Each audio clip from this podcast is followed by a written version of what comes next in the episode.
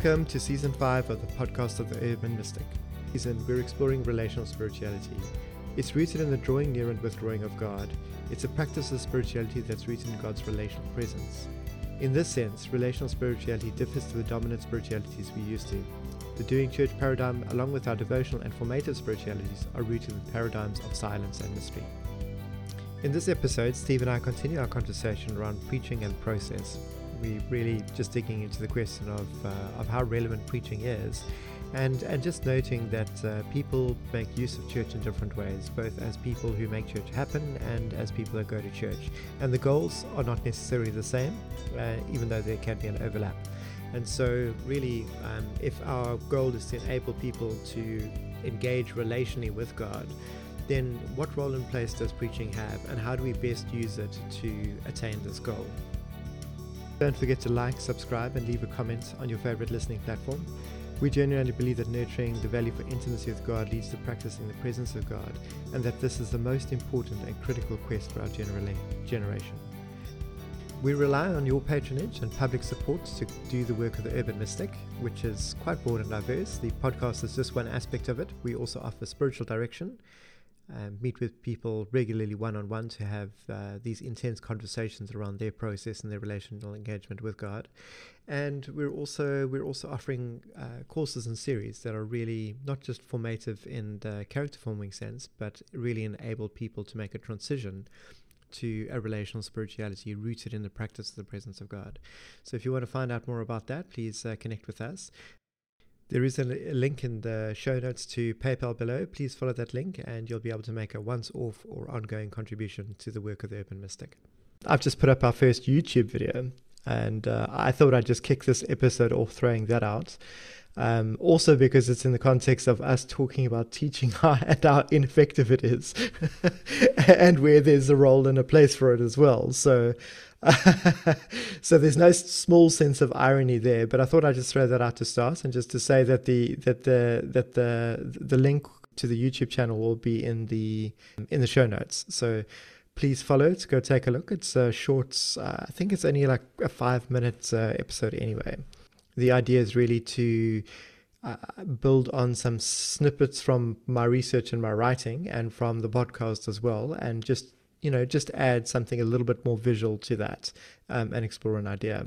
And so that first episode goes back to what we were speaking about when we talk about the shift from self revelation and how key that was in the primal expression of Christianity and how we shifted to an institutional model and Mr. mystagogy becomes primary. And then from there, it's the where is God and how does God fit into this and how do we know God is real and how do we know we're experiencing God? And that just provides the overall framework. So, going to build on that a, a little bit you know, oddly enough, to monetize a YouTube channel, you need 4,000 actual listening hours per year and you need over a thousand subscribers. I just want to say don't forget to like and subscribe and uh, listen all the way through because uh, it, it actually it actually just helps um, it'll help us build that as a channel and help us I guess just offer something different, something visual that goes hand in hand with what we're doing with the podcast and then we'll um, you know, naturally, we're going to get around also in the season to talking about series that we run and also talk about um, a spiritual accompaniment or spiritual direction in the way that we do it as well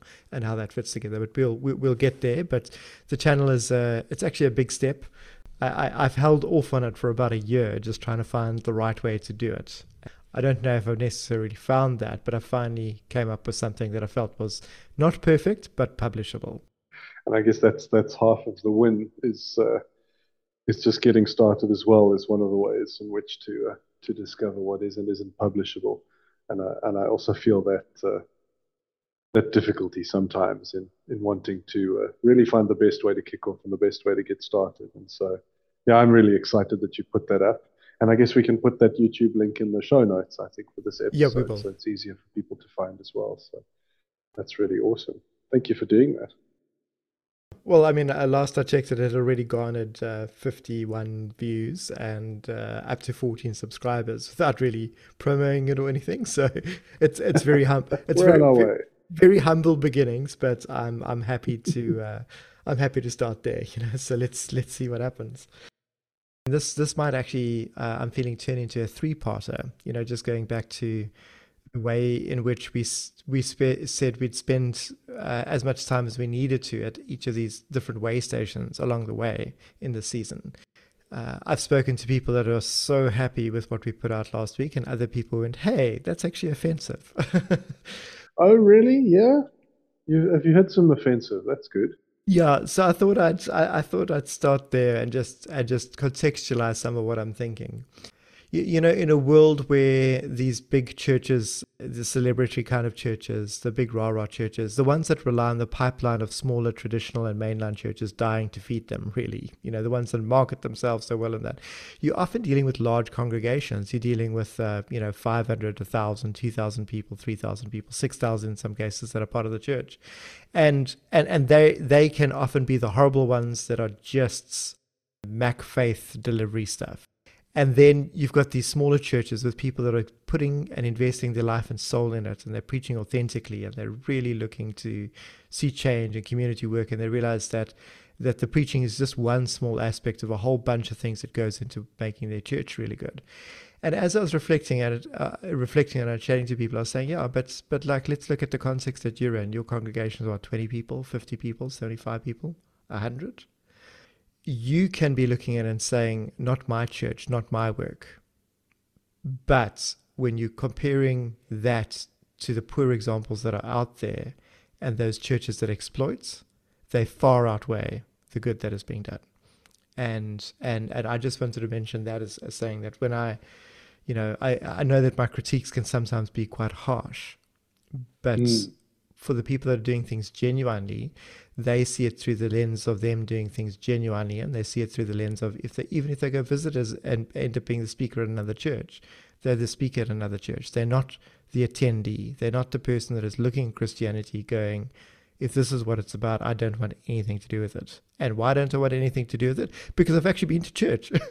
you know, it's not because they haven't been to church. It's not because they don't know Christians. It's not because they haven't heard the gospel or any of that kind of stuff. The problem is that they have, and what they've had is actually just terrible. And by and large, I think I think I just I just want to acknowledge that and say, by way of of actually affirming that there are people that are out there doing good things but that that really just brings us to the to the point that that that, that you, you were raising about about what are we trying to achieve and is this actually the best way to achieve it?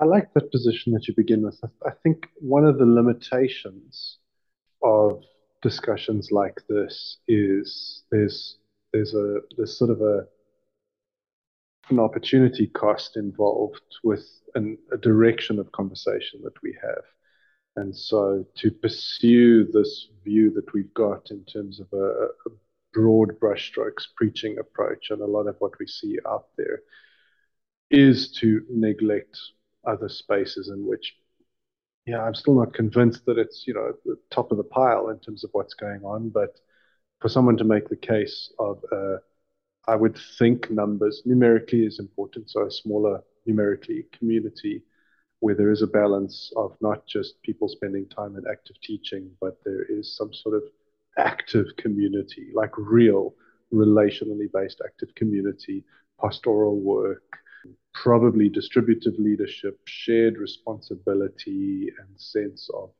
of you know carrying the weight of what it is to be community, etc., etc. But even here, I feel like suddenly I'm just starting to get the wind up, and I could go for another 30 minutes, but that's not the point. So I, I think it is it's important always. I, I would put this out as a disclaimer in, in all of the conversations I'm looking to have with you. I don't think I'm trying to have exclusive conversations, directionally weighted. There will always be either outliers or genuine people trying to do good things. And I've been in church systems, and systems thinking only gets you so far, I think, where there are some really wonderful, genuine individuals really trying hard to do some good, down to earth, amazing stuff in a system that's just completely shot and just hurting people left, right, and center. There are some better systems, and systems are just, after all, made up of a bunch of individuals. And there's a greater or lesser sense of agency across the you know kind of per capita uh, if I can put it that way. And so it's it is incredibly complex, and I like that as a good space to start. I would still love to have conversations with people who see it differently and and people with smaller communities, etc., etc., etc. But I still want to also pursue, you know, a lot of what we set down last week as well, and try and diagnose some of the status quo. And so all of that, all of that nuance has to be held. Uh, it can't be oversimplified. And so I like that position that you start with. And and I, I would add to that, I think one of my leading thoughts for our conversation tonight was I wouldn't want anyone to come out of our last conversation thinking that I think preaching is a waste of time or teaching is a waste of time. And I, I think we probably did enough work for now distinguishing the two. Because I, I, I think there is most definitely a place for preaching and for teaching, and I think it has potential. maybe, maybe that's as generous as I can be. I, I think there is a space for communicating information in the hope that it will land in an individual in a liminal space where they're ready to grapple with it and make something of it. The question for me is really whether it achieves what it is said to achieve.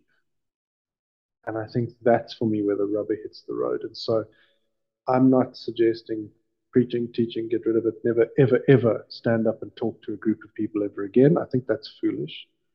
But I do think we need to be aware of what we're getting from it, what its limitations are, and specifically the trajectory for me is to aim, and I think we share this very much, we're aiming towards what does a relational spirituality look like in practice within a group.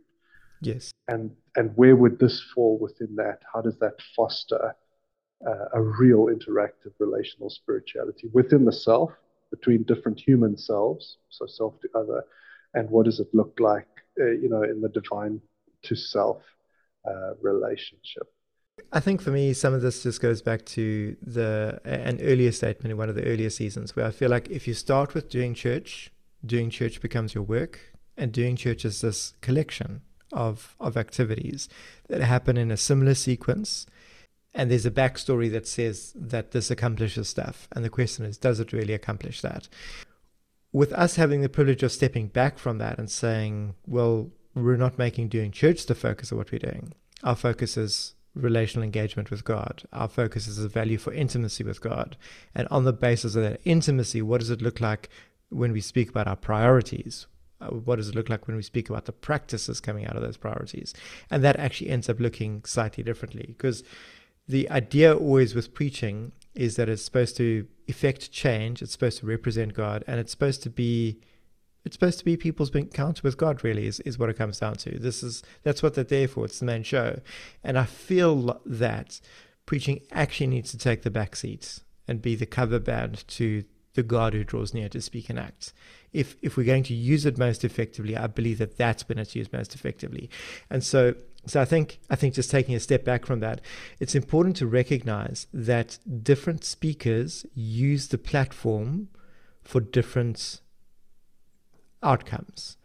One of the outcomes is to build a following. One of the outcomes is to, you know, basically get the tithing in but but when people go to church as well they also use that for different outcomes. And so you often you know i speak to a lot of people that say yeah they just endure the the the, the sermon. They don't actually they don't care about that. They don't get anything out of that. And they're in large successful churches. You know wh- why are they there? Well they're there for the for the community and they're there for the worship. So they're there for other aspects. And that that really just starts uh, getting us into the picture that that this activity, this this this activity of doing church is not being used equally by everyone. Um, you you don't go to church to get the same thing out of it. So there's a lot of people that go there that go, yeah, absolutely, I'm there to sit under that person's teaching, and I'm I'm learning so much, and I'm just loving it. I'm just drinking it up. And equally, just you know, just two seats down, you find someone going, oh my goodness, I just you know, I'm I'm going to play something on my iPhone, you know, well, just just to get through this. And what am I here for? Well, I'm I'm I'm here to meet people and you know have coffee afterwards or whatever. And I love the worship or you know I love the you know some of the other activities that are being done, but sermon's not the main show. Whereas I, I think that, that, that we're actually schooled into when we school people for ministry, doing church becomes primary and preaching is front and center there. You know, that's that's really it. That's the that's that's one of the primary that's the primary job of a pastor, really, you know, church leader. You know, is to is to be that uh, be that front person. And if you build it large enough and big enough, you you keep that task and you hand over all the other work to other people. You know, and and that again just evidences and supports the fact that well, preaching becomes the main show and becomes the main job that people want to do. And and there's a mismatch there in terms of sort of time spent, budget allocated, human resource allocation, even. And then, even if you look at attendees, congregants, consumers, whatever you want to call them, depending on how generous you feel, in terms of how much time they dedicate to some of these things, uh, to to to this pursuit, preaching, either doing it or consuming it. Right? There's a mismatch between that, and I think for me, what is, what is an often stated objective, and, and, it, and it can be a couple of different things that I think have a similar root, is essentially what changed people. Why the preaching? Well, because it changes people. It brings them closer to God. It makes you more like Jesus. It allows you to be a bit of a member of your church. It I, I, think there are a few, and you could probably add a few to that. There's a few statements that are desired goals or objectives, and it's traced back to, for me, a central root is, well, people are changed by this. I think one of the other ones that I would ignore for now is, you know, well, the word of God has to be preached, the gospel has to go out, that kind of stuff. But uh, that I take a shot at that at another point in time. I think the formative aspect is so big. This is what changes people. They come in and you you just pour enough facts or clever stories or emotional response things into them, and when they leave, somehow passively, from just what has supposedly, at worst, just flowed literally through the auditory canal and had basic sort of amount of attention paid to it and then exited some other orifice, somehow they're changed. And those don't match up for me because I don't think that, well, I don't think research into how people learn supports that. And I don't think what we see in churches supports that at all. I think we see people just chasing experiences of preaching. And I don't necessarily see people becoming more like Jesus or godly or changing their characters.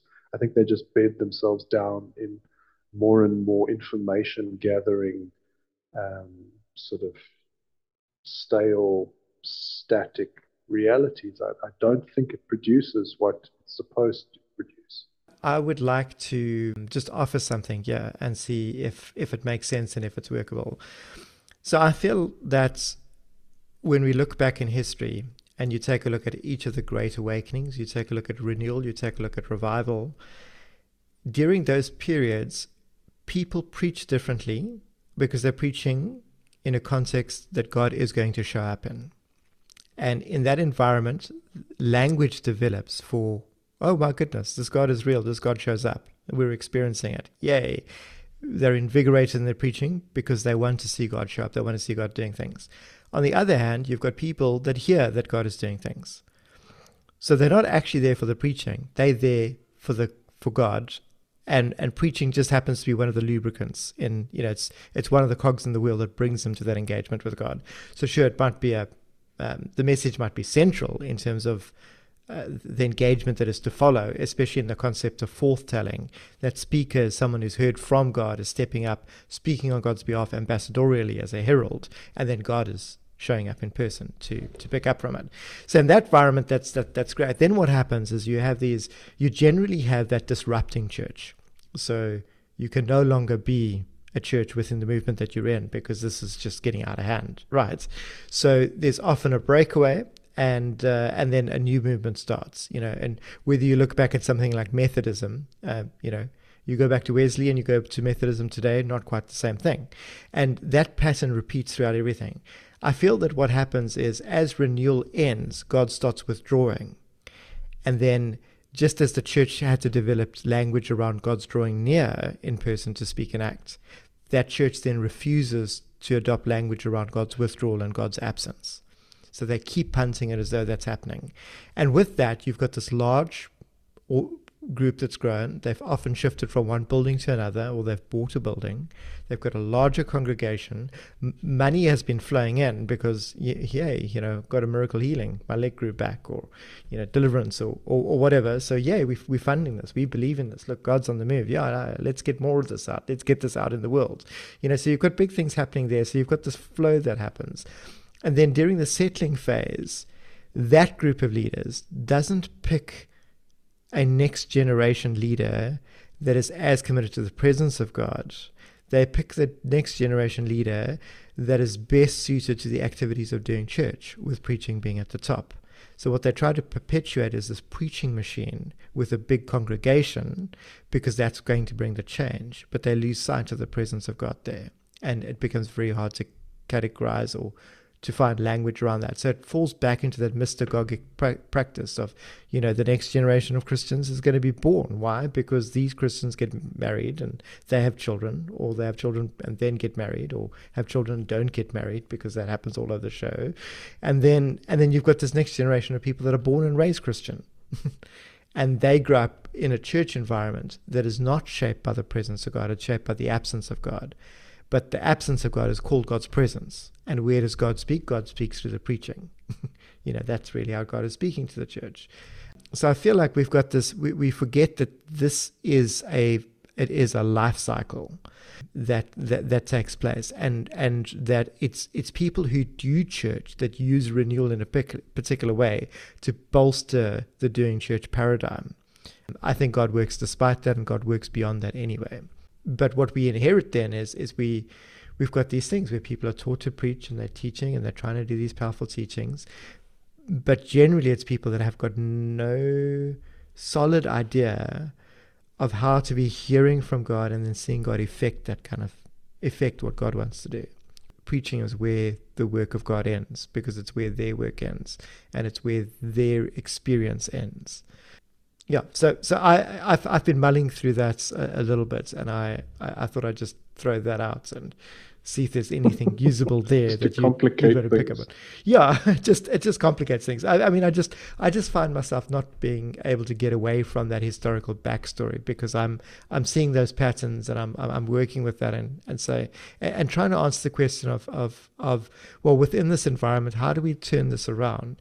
How do we turn these church environments around from from preaching with, with little to no immediate engagement with God to be environments where that immediate engagement with God is central. And that's a particular process. You know, it's a particular process, and I think people do work at trying to solve it. I think a better approach is to start by not doing church, but to start with the relational engagement with God.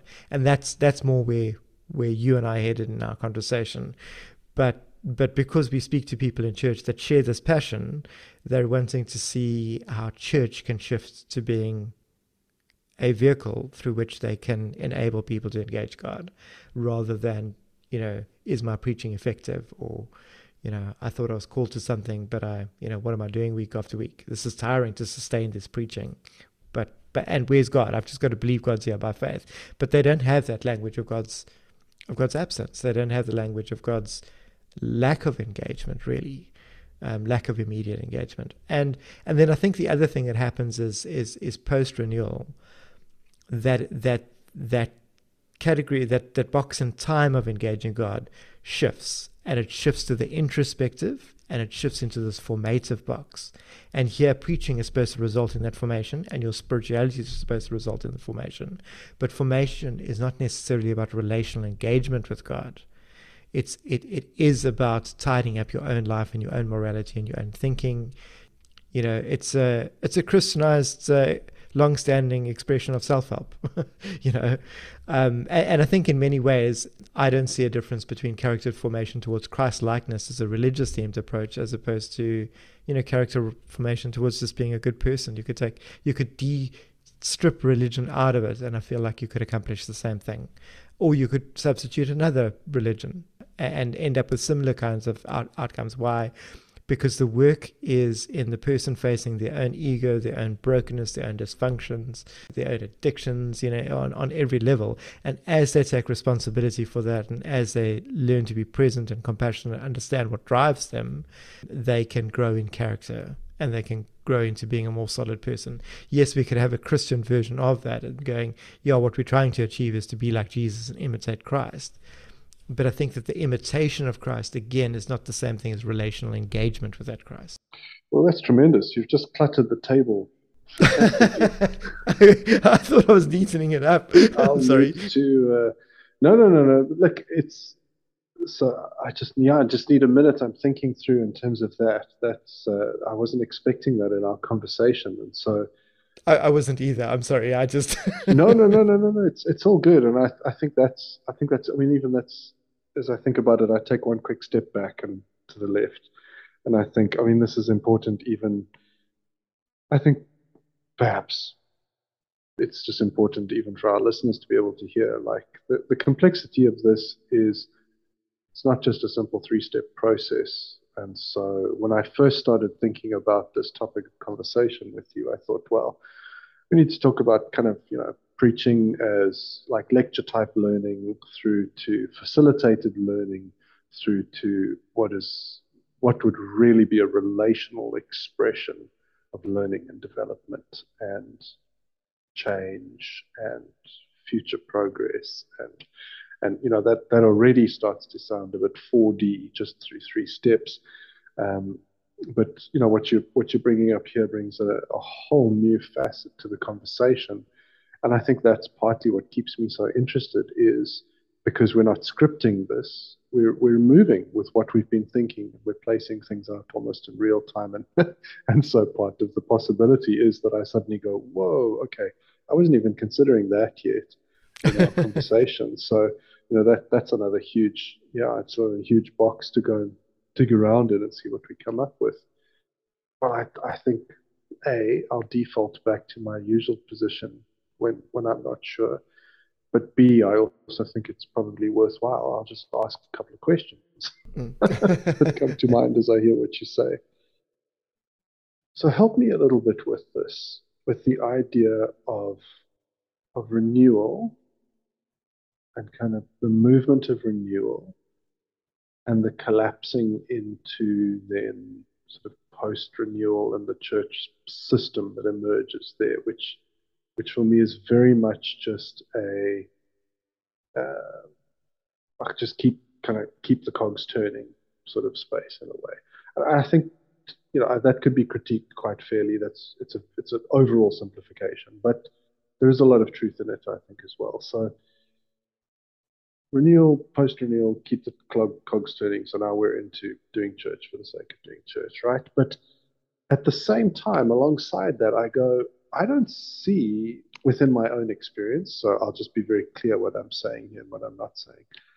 I don't see all that much renewal going on around the world in terms of first question, I guess, would then be from that, well, how, how are you characterizing renewal? Am I thinking like Toronto blessing and maybe that's a bad example, but I'm trying to think of others. Like, what are we talking about there? Because how consistent is this as a process? Because a lot of what I see is the post renewal stuff that you described. It's just many, many, many churches. They're, they're just pedaling on this little machine, and the pedaling makes the cogs go, and the cogs keep going. And as long as the cogs keep turning, there's a lot of activity, and we go, hey, look, we're doing stuff.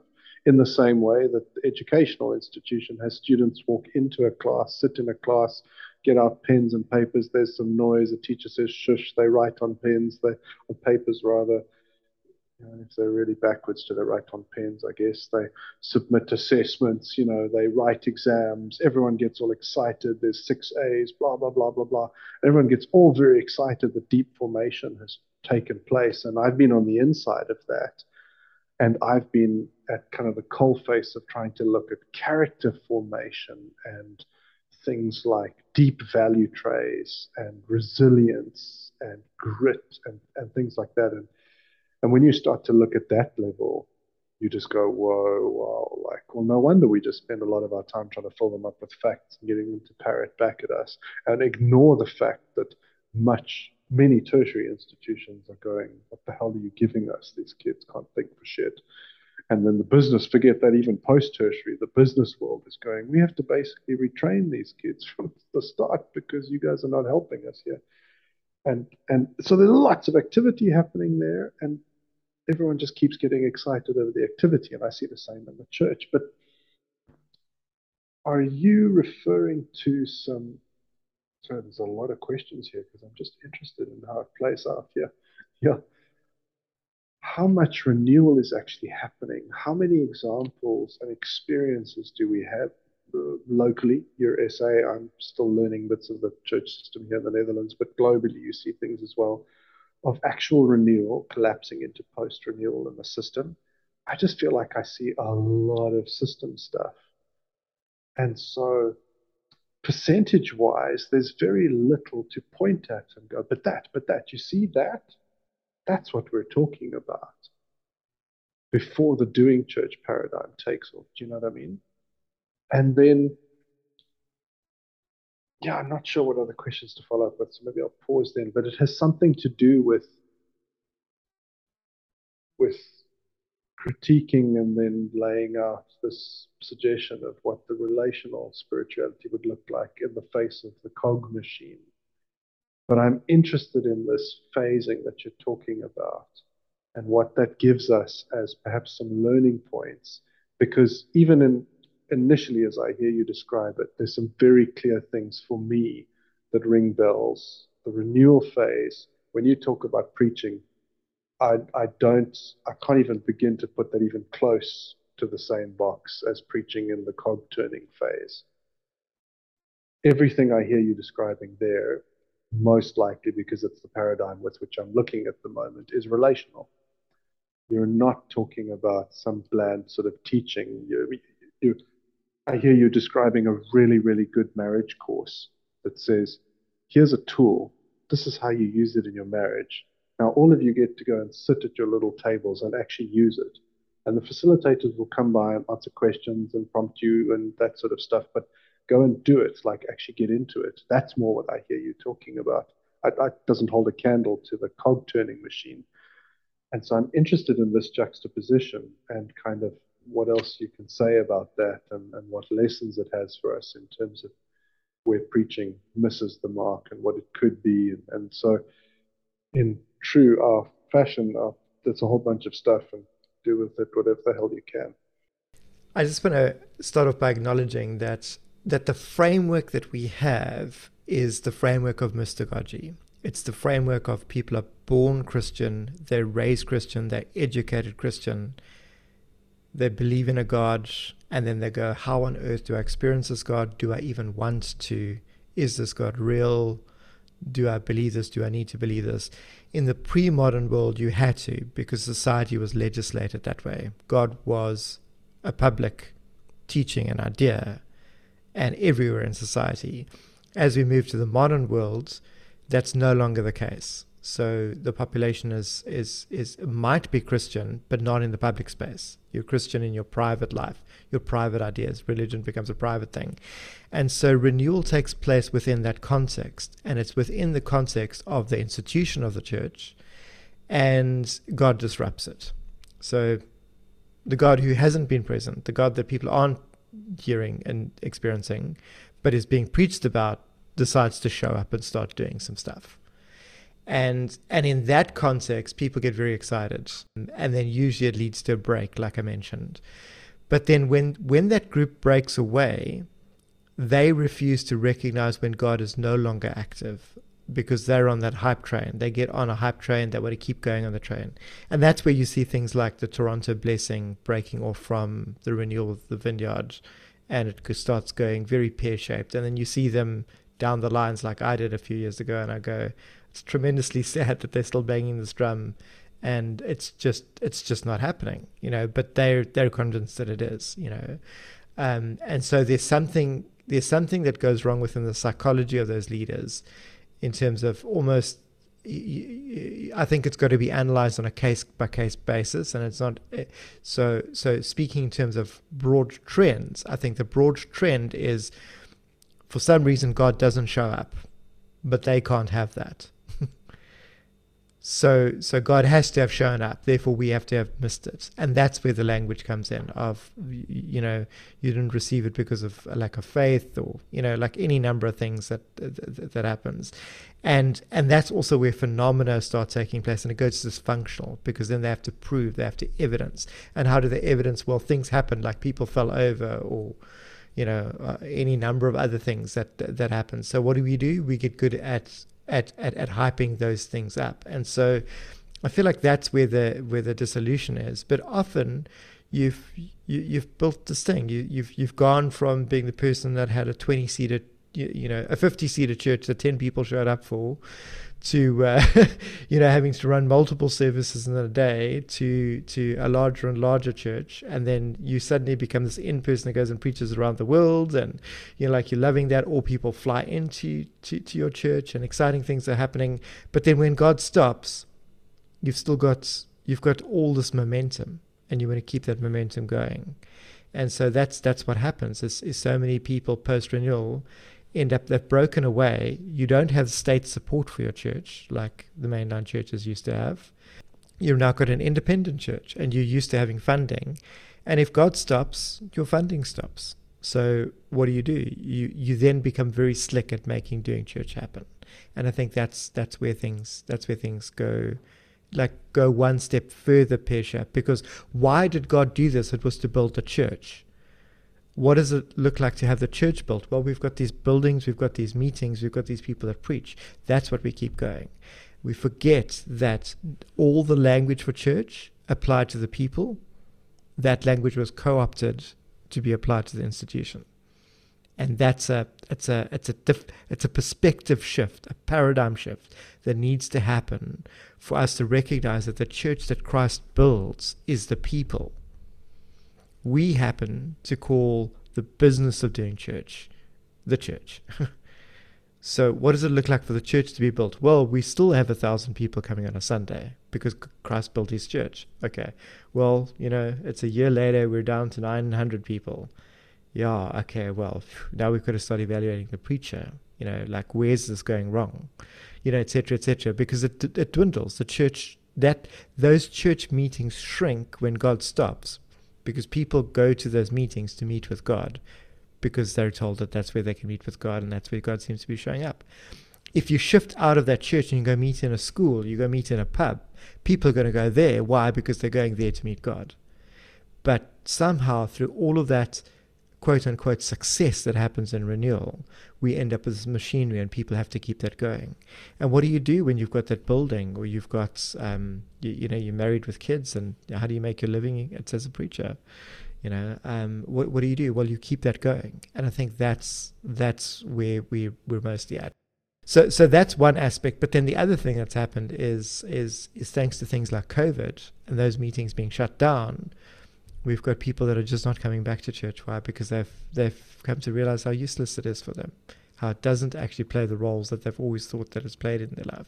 Why? Because they've been schooled into it, and then they've they've they've come to recognize that you're just a, you're an audience member. You know, it would be like it would be like me calling what I put out on YouTube a sermon, and and, and, and therefore saying that the people watched the part of the congregation. Like that's just nuts, right? And yet that's functionally what we're doing when we put church on YouTube um, or we stream it, you know, we end up with audience members. So I think I think that's that's what happens, and I, I do think we we're very much in a post renewal phase. The church is uh, um, is down. The the problem is is not the pro- problem is I feel that we use that as a cycle, as though that God like the church starts falling apart, and at some point God just comes back to go, hey, I've got to make this thing work. That's the language that we get from renewal. And I don't think that language actually reflects God's intention, God's behavior, or God's activity at all. I think it's, it's, it's people that have been programmed into serving the institution of the church. God comes and, and works and does a phenomenal thing. They draw on their past experience in the institution to now run a bigger and more successful business church but then God's not there. So, so then what do you do to keep that going? Well, you keep the business things going, you polish that, and you keep that machinery more, more and more slick. Um, but I, I do agree. I think we're in a very post renewal phase, and churches might be wanting renewal. But my question then becomes why do you want renewal? Often those churches want that because they want the numbers, they want that service that they're running to grow. And, and that's why I feel that the problem is this doing church paradigm. That, that by beginning with doing church and ending with doing church, we're not making the relational engagement with God primary. And renewals are successful because of relational engagement with God, not because of doing church. You can have the world's most terrible preachers getting up and preaching during renewal, hardly saying anything. And you know what? God's just waiting in the wings to step forward and act. right? And God actually chooses often some of the most useless preachers, and we just don't get it. What, what, what do those people then do? Well, we've got to raise up a generation of preachers. We need to start our seminary. We've got to, we need to get people preaching because, you know, it's, it's with the preaching of the word, the powerful messages that this happens. But it isn't. It's the, it's the powerful presence of God that makes these things happen. I feel that we confuse the two. We conflate the activity of doing church with the work that God is doing in renewal. And then when God withdraws, we're still trying to achieve those same results, but through what we're doing. We don't recognize that those results are only there because of God's presence. And God wasn't building the church we were doing. God's building the church that God's building. And that's not the same thing as what we call the church. I, I don't know if I'm making sense there. I feel like I'm. No, no, no. You are. You are. It's it's just quite broad, and so uh, and it, that's not necessarily a problem. But if I dial us back into preaching specifically, I'm going to reflect to kind of some of what I hear you saying and, and even pose that somewhat as a question. You can tell me what you think. So, macro picture here God is the oh, how do I position? So I want to say God is the ingredient, but that's not that's not how I want to see it. God is the moving dynamic, the relational force that effects the renewal. God is the focus. You talk about God waiting in the wings. Yeah, and affects the, the about, change and the transformation that we yeah, yeah, that we're yeah, looking for and speaking of. Yeah, I'm getting I'm getting there. I'm just wanting to build sort of slowly towards that. But the the the process of speaking or the gathering or whatever a lot of that could be summed up as kind of, you know, like the opening band, the, the support act. The, the main act waits in the wings and moves in. And as you talked about, people come to meet with God and kind of the renewal happens there. That is, that is the central axis on what, on which this all turns. And so, again, so, so that's first point. Second, then the macro picture is then that Preaching then seeks to replace that. It is one of the aspects of the doing church paradigm. And, and one of the reasons we're talking about it is because it's a very, it's a highly sought after and much used and much elevated aspect that is used to fill the gap when God does not show up, or God is absent, or God withdraws in lots of different language there, right? And, and so, sort of I'll stop there to start. So, so first point, I mean, that's really what you're saying. The contrast there is if we look at preaching, preaching essentially becomes the idol.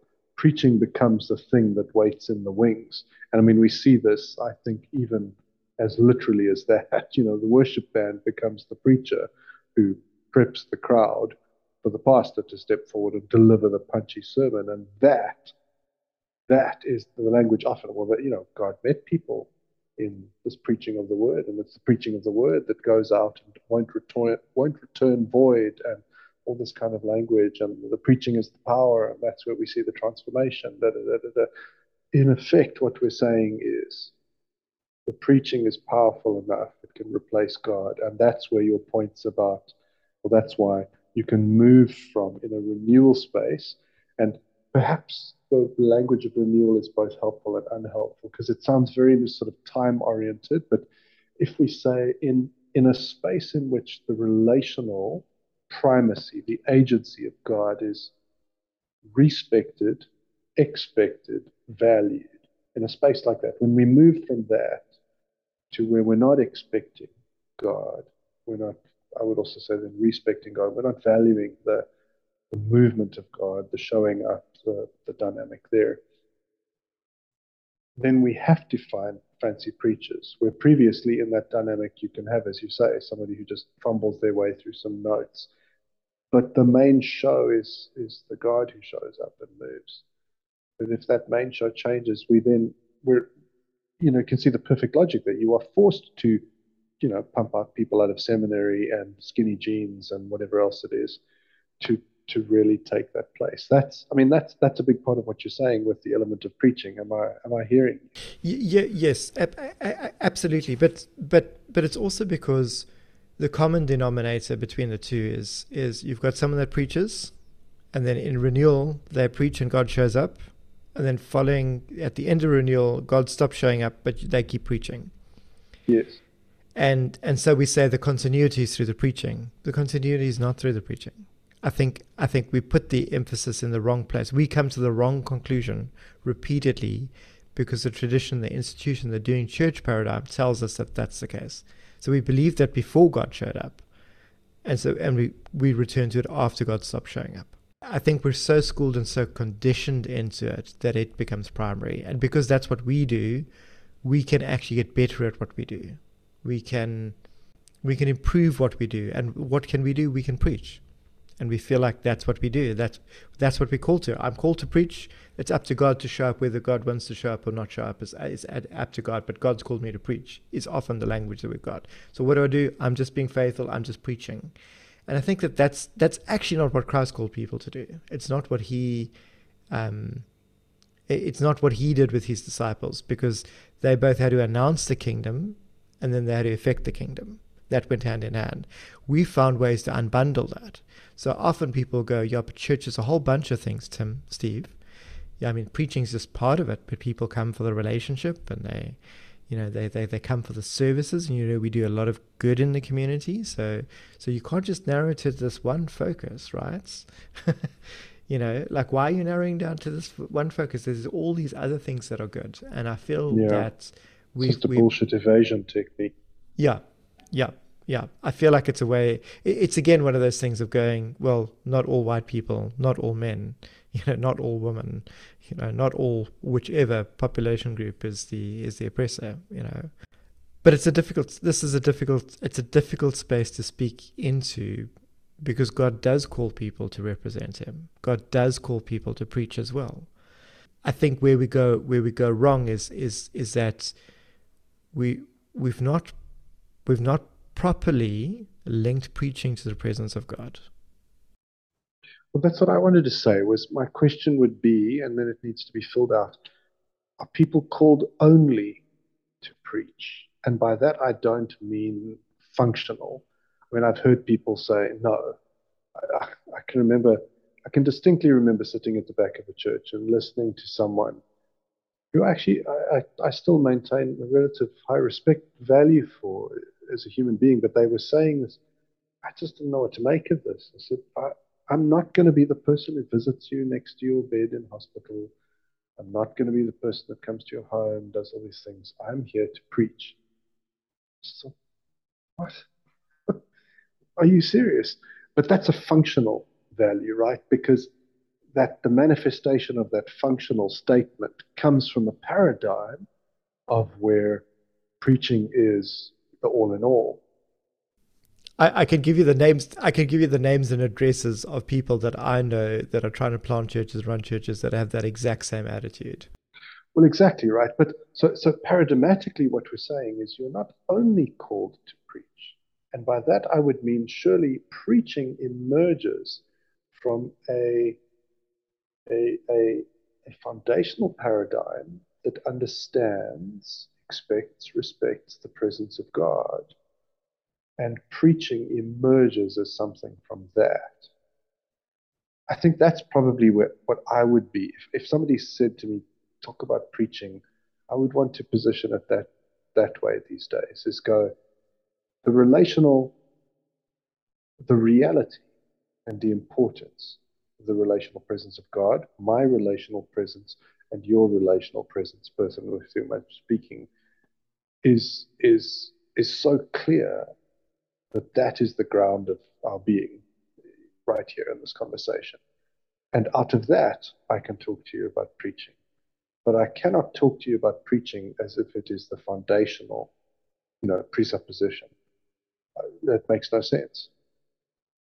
And I, I, I think is that kind of what we're taking aim at. That, that's it. If you if you elevate preaching and you isolate preaching and you make that what you do and you you you just and you break the fundamental link between preaching and pastoral care, then it becomes about your teaching and about your performance up there. If you maintain the link between preaching as the person that's hearing from God for these people that you care about, you know what's going on in their lives. And let's be honest, when we look at what's going on in people's lives and we really get to know them, we see people that are not being healed, that are not being restored, that are not doing well. And we start seeing people that only God's intervention can renew them and restore them to health in their relationships, in themselves, uh, in terms of their physical health, you know, all of that kind of thing. And, and if you maintain that link between preaching and pastoral care and you really hear what's going on with people and you see them struggling and suffering and, and, and working along, you can't but want to see God move in their lives. And, and and you get to see then that your preaching is not having that effect. Why? Because they're they're just as, as as as dumb and as simple as they've always been. People stay the same. They can work hard at trying to bootstrap themselves out of their brokenness, but people are often trapped within it. If if we break that link and we never get to see that, we live within this bubble that our preaching is having this wonderful effect on people. Why? Because more and more people are showing up and coming to church. The funds are up, attendance is up. Um, the worship team is better. You've got better lighting. You've got better equipment. You're getting better paid as a preacher. You know, I think I think that's what happens. But but if you stay immersed in people's lives like that, you you can't get that sense because you get to see that your preaching is not having the effect that you want it to. You start then having to ask questions about where is God and what is God doing, and you either explain that away through the way you taught to by faith, or you face reality and go something's amiss here, and what's amiss here is the reality of God um, and the reality of people engaging God. And I think that's that that's one of the reasons why I, I feel like I actually am so hard on those kind of preachers, you know, and and I'm so I feel so harsh about um, if people feel that, just just remove them from the pulpit immediately. Just take them out of. It doesn't matter if they're the the, the golden boy or the golden girl that is going to be the next generation leader because they've got all these other skills. If they've got that as a root in them, that root's only going to grow. Just re- remove them immediately. Maybe that's a bit harsh. No, but uh, oh, it's yeah. You know, I've I've long felt that same way. At some point, I really feel that we need to talk about. I don't know lack of a better phrase, personality and the way in which we're wired as human beings. Because I can't help but keep returning to this idea that it's got, that it holds a significant sway. But so one of the other places that I've mentioned, you know, this episode and last a few times is just I've been somewhat I've been privileged enough to be somewhat close to education in different forms throughout my working life and I have always had the greatest respect for. And I've always felt that they are the best examples of. This doesn't make grammatical sense, but I'm getting there. Teachers who are good at their subject are one thing. Teachers who care for their students are another thing. Teachers who are both are quite rare. I've met quite a few just well meaning teachers who are lovely people and they obviously care deeply about their students, but they're obviously also very useless at helping form their students. And and I've met and, and and they're often at the bottom of the pile, which I think is a bit unfair.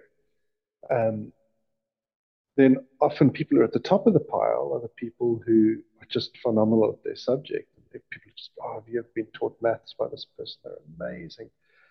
And and I keep wanting to scream out, yes, but but our life of being human is a lot more than just knowing 2 plus 2.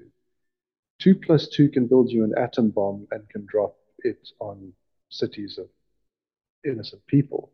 2 plus 2 doesn't produce an ethical human being, doesn't produce a mature, um, deep, introspective, reflexive, open, curious human being necessarily it's for me a hard skill that is both very valuable and very misleading.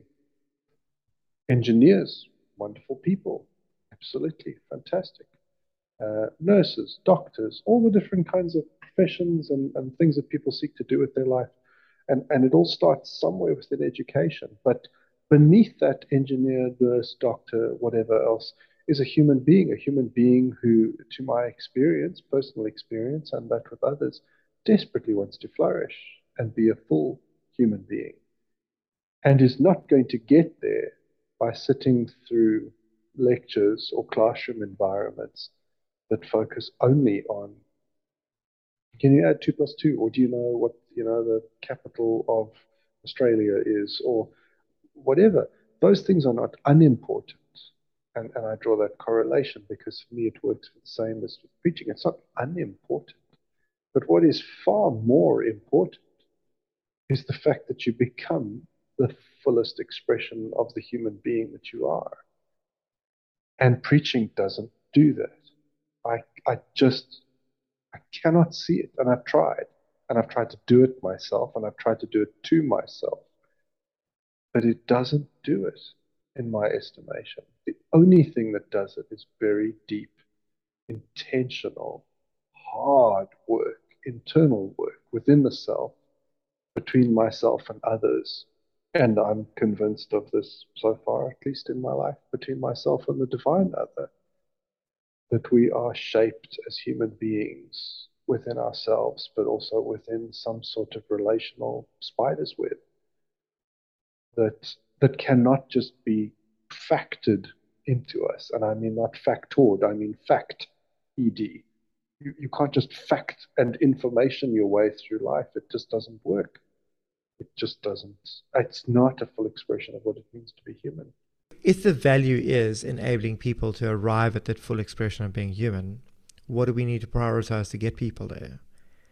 What do, what are, what are the practices that come out of that? And and again, there, I think one could say we could achieve a lot of what we're looking at and we don't need preaching. We don't even need Christ as part of that. Again, and I, and for me, I keep coming back to this. You know, if we can, if we can take a religious theme out of it and, accomplish it in a secular or scientific way, that's probably the backbone of what's happening. It's just themed in a different way depending on the religion people that are in. It's it's actually just it's it's constructivist in that sense. It's you, you're shaped by the process, and uh, you know, it's something that struck me as you're referring to things. There's a lot of teachers that that their their talent and their insight surpass the, surpasses the limitations of this teaching system that they're in. And they're often connecting with students who rise beyond the limitations of the system that they're in to actually earn education for themselves or their interest in a subject or anything like that. Whereas again, you know, we, we keep reviewing education models because it, our education models become outdated. They don't serve us anymore. Preaching is an education model that goes back donkey's years.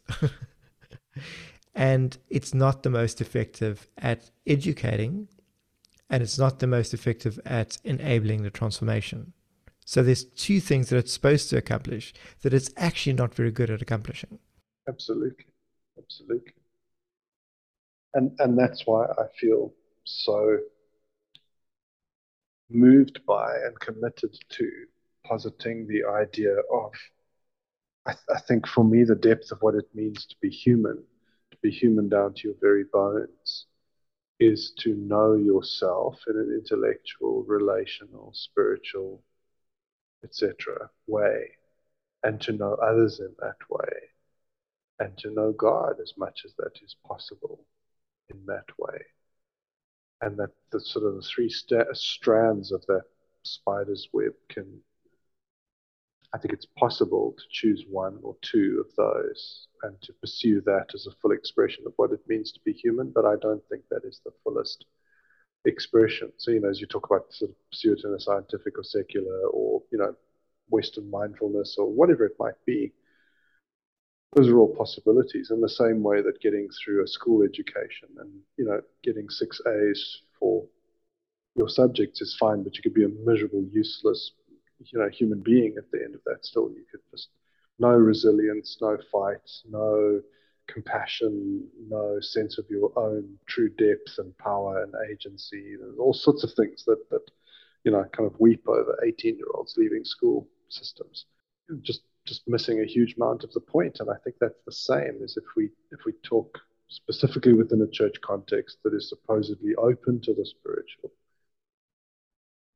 That is a significant part of what it means to be human.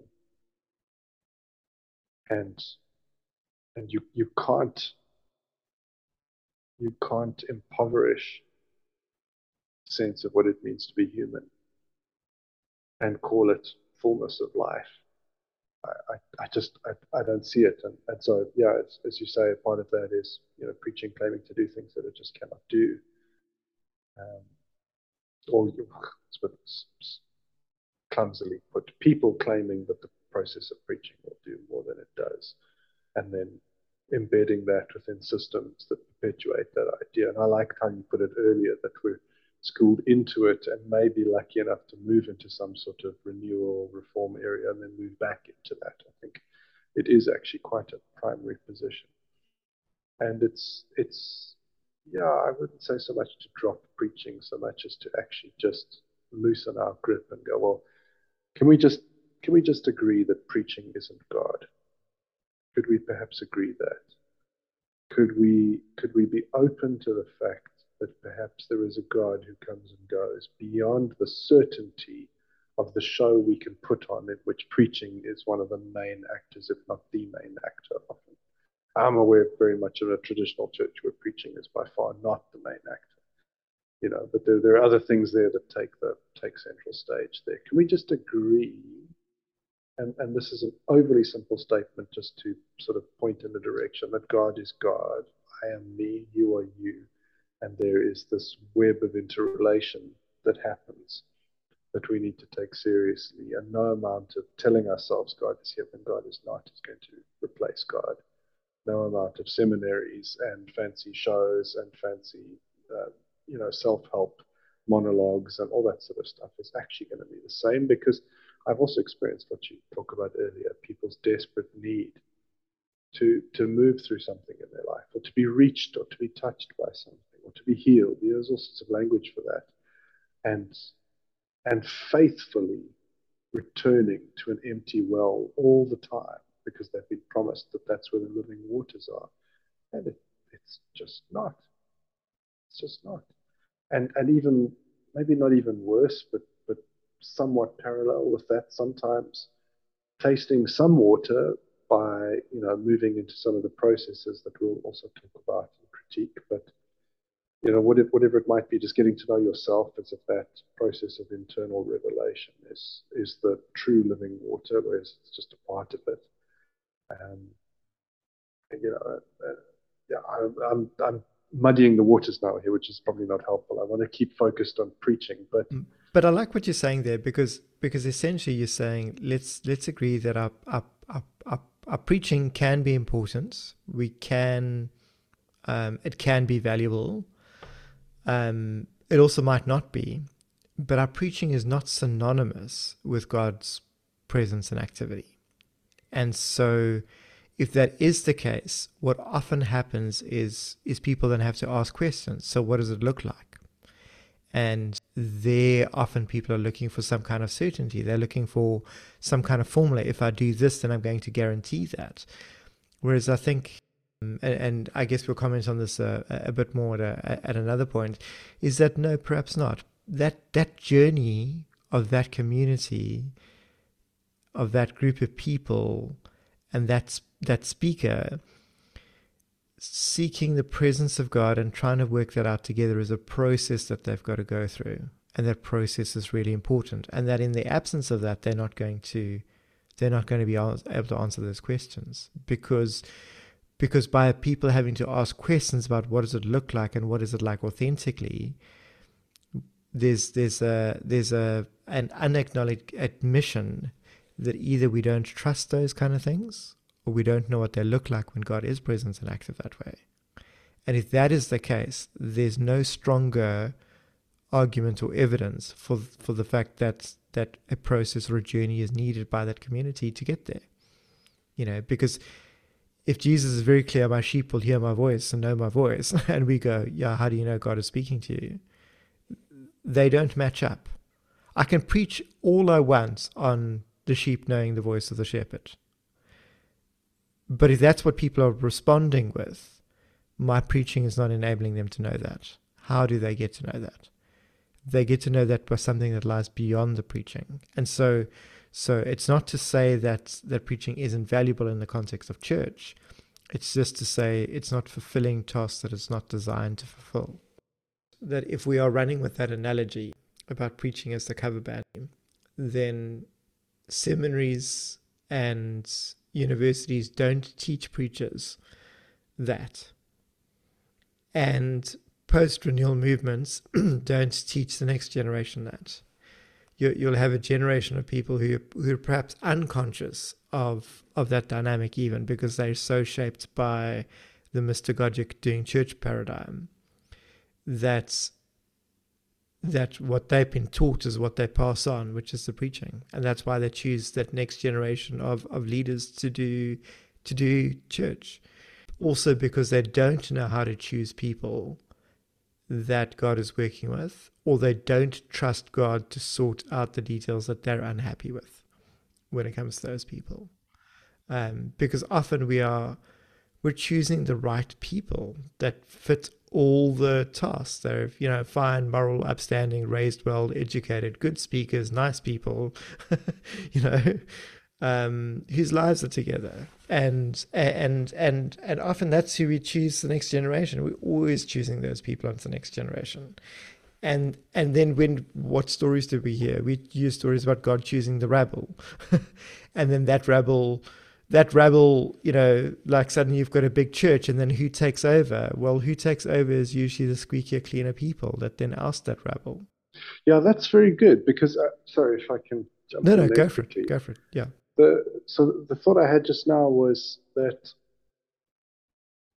again, some broad strokes, but that's a really helpful way of contrasting two pictures of preaching.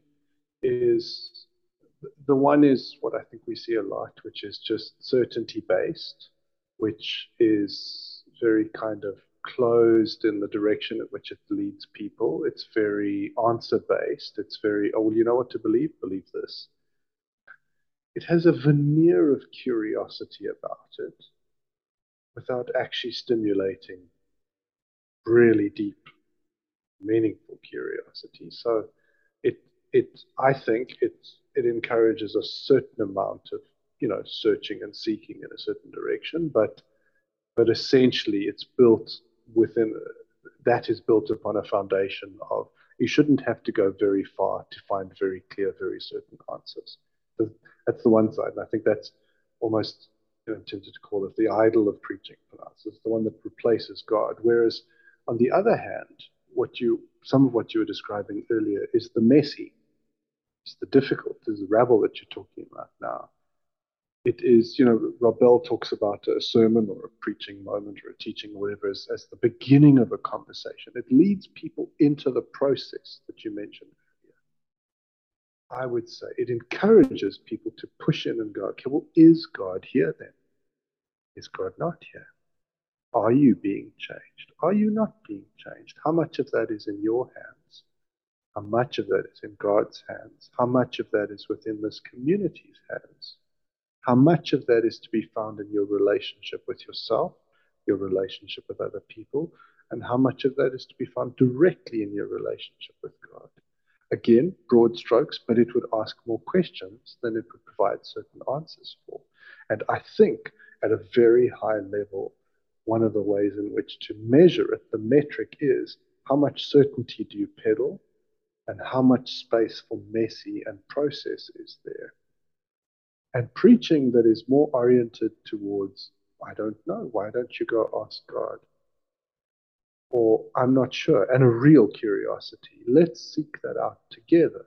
Why are you not healed? Or why is life not working out? Or why do bad things happen to good people? Or whatever it might be, there's a myriad of things that people come to churches with loneliness, despair, hopelessness, um, comfort, even. I think some people might, somewhere deep down, desperately want to be afflicted. Um, out of their comfort, etc. And and and it's that process.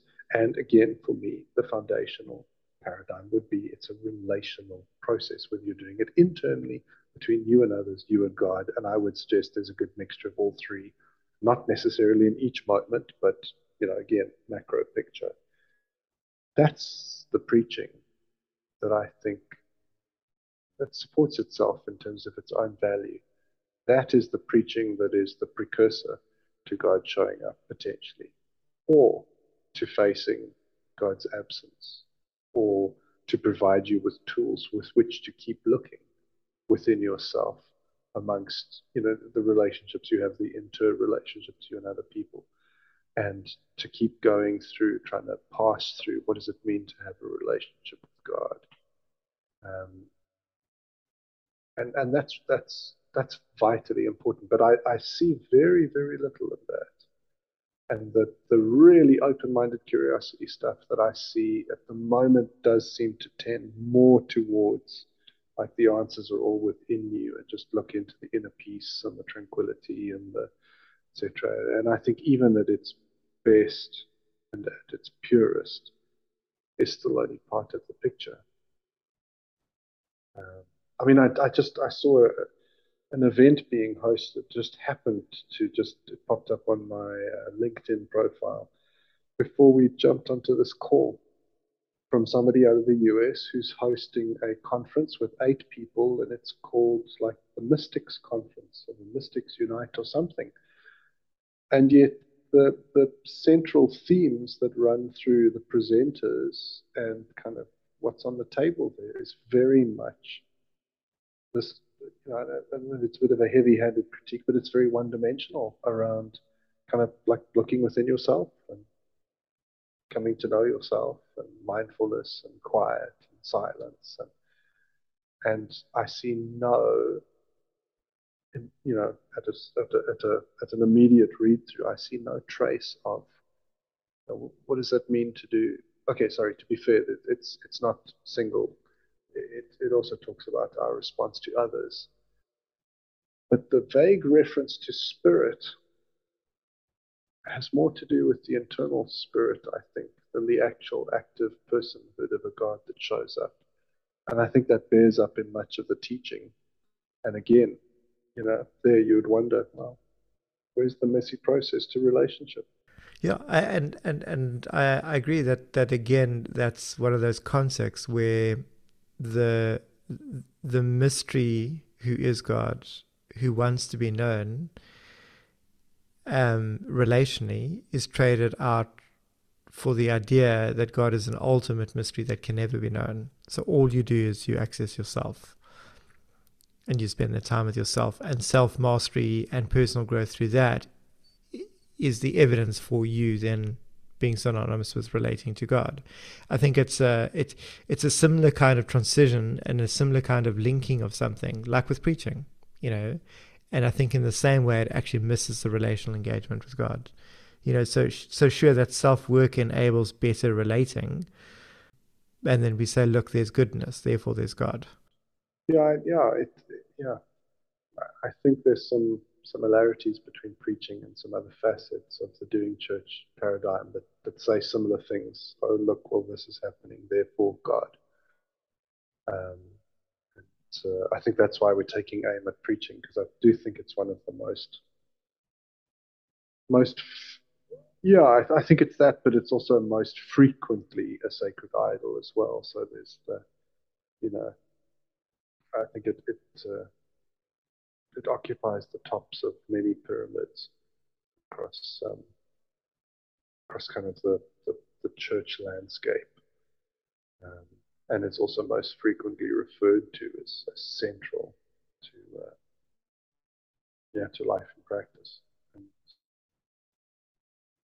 perhaps not. Perhaps not as central as we uh, as we've been taught and and, and believed. yeah. I do think it begs the question of what you raised way back in the beginning of potentially we might be needing to look at this in a third part. It does still for me beg the question of what might I think we've touched a bit on it, but what, what might preaching actually look like as supporting a relational way of being?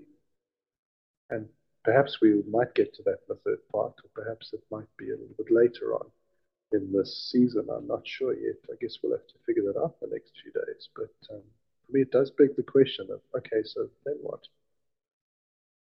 Yeah, I'm, I'm with you there. I think I think also this is possibly a good place to leave this as a conversation for tonight, and um, and then just to pick that up again. Yeah, I, I think I think this is you know as I mentioned earlier, it's a way station that actually merits spending the time with. It's something that I thought was going to be much easier to breeze through, but it is really just you know as you acknowledged earlier, it's actually just so complex. This is not a you know there's not an easy answer here it's it's it's just there's a reality there's a there's a conjunction and a disjunction there's a there's there's a unity and a separation between preaching in the presence of God in some situations and some you know dynamics and then there's a disconnect you know at other times. And that's really what makes it makes it complicated yeah because the common denominator is the preaching.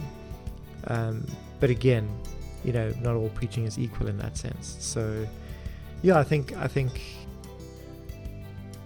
yeah, it's going to be interesting coming back to this again next week.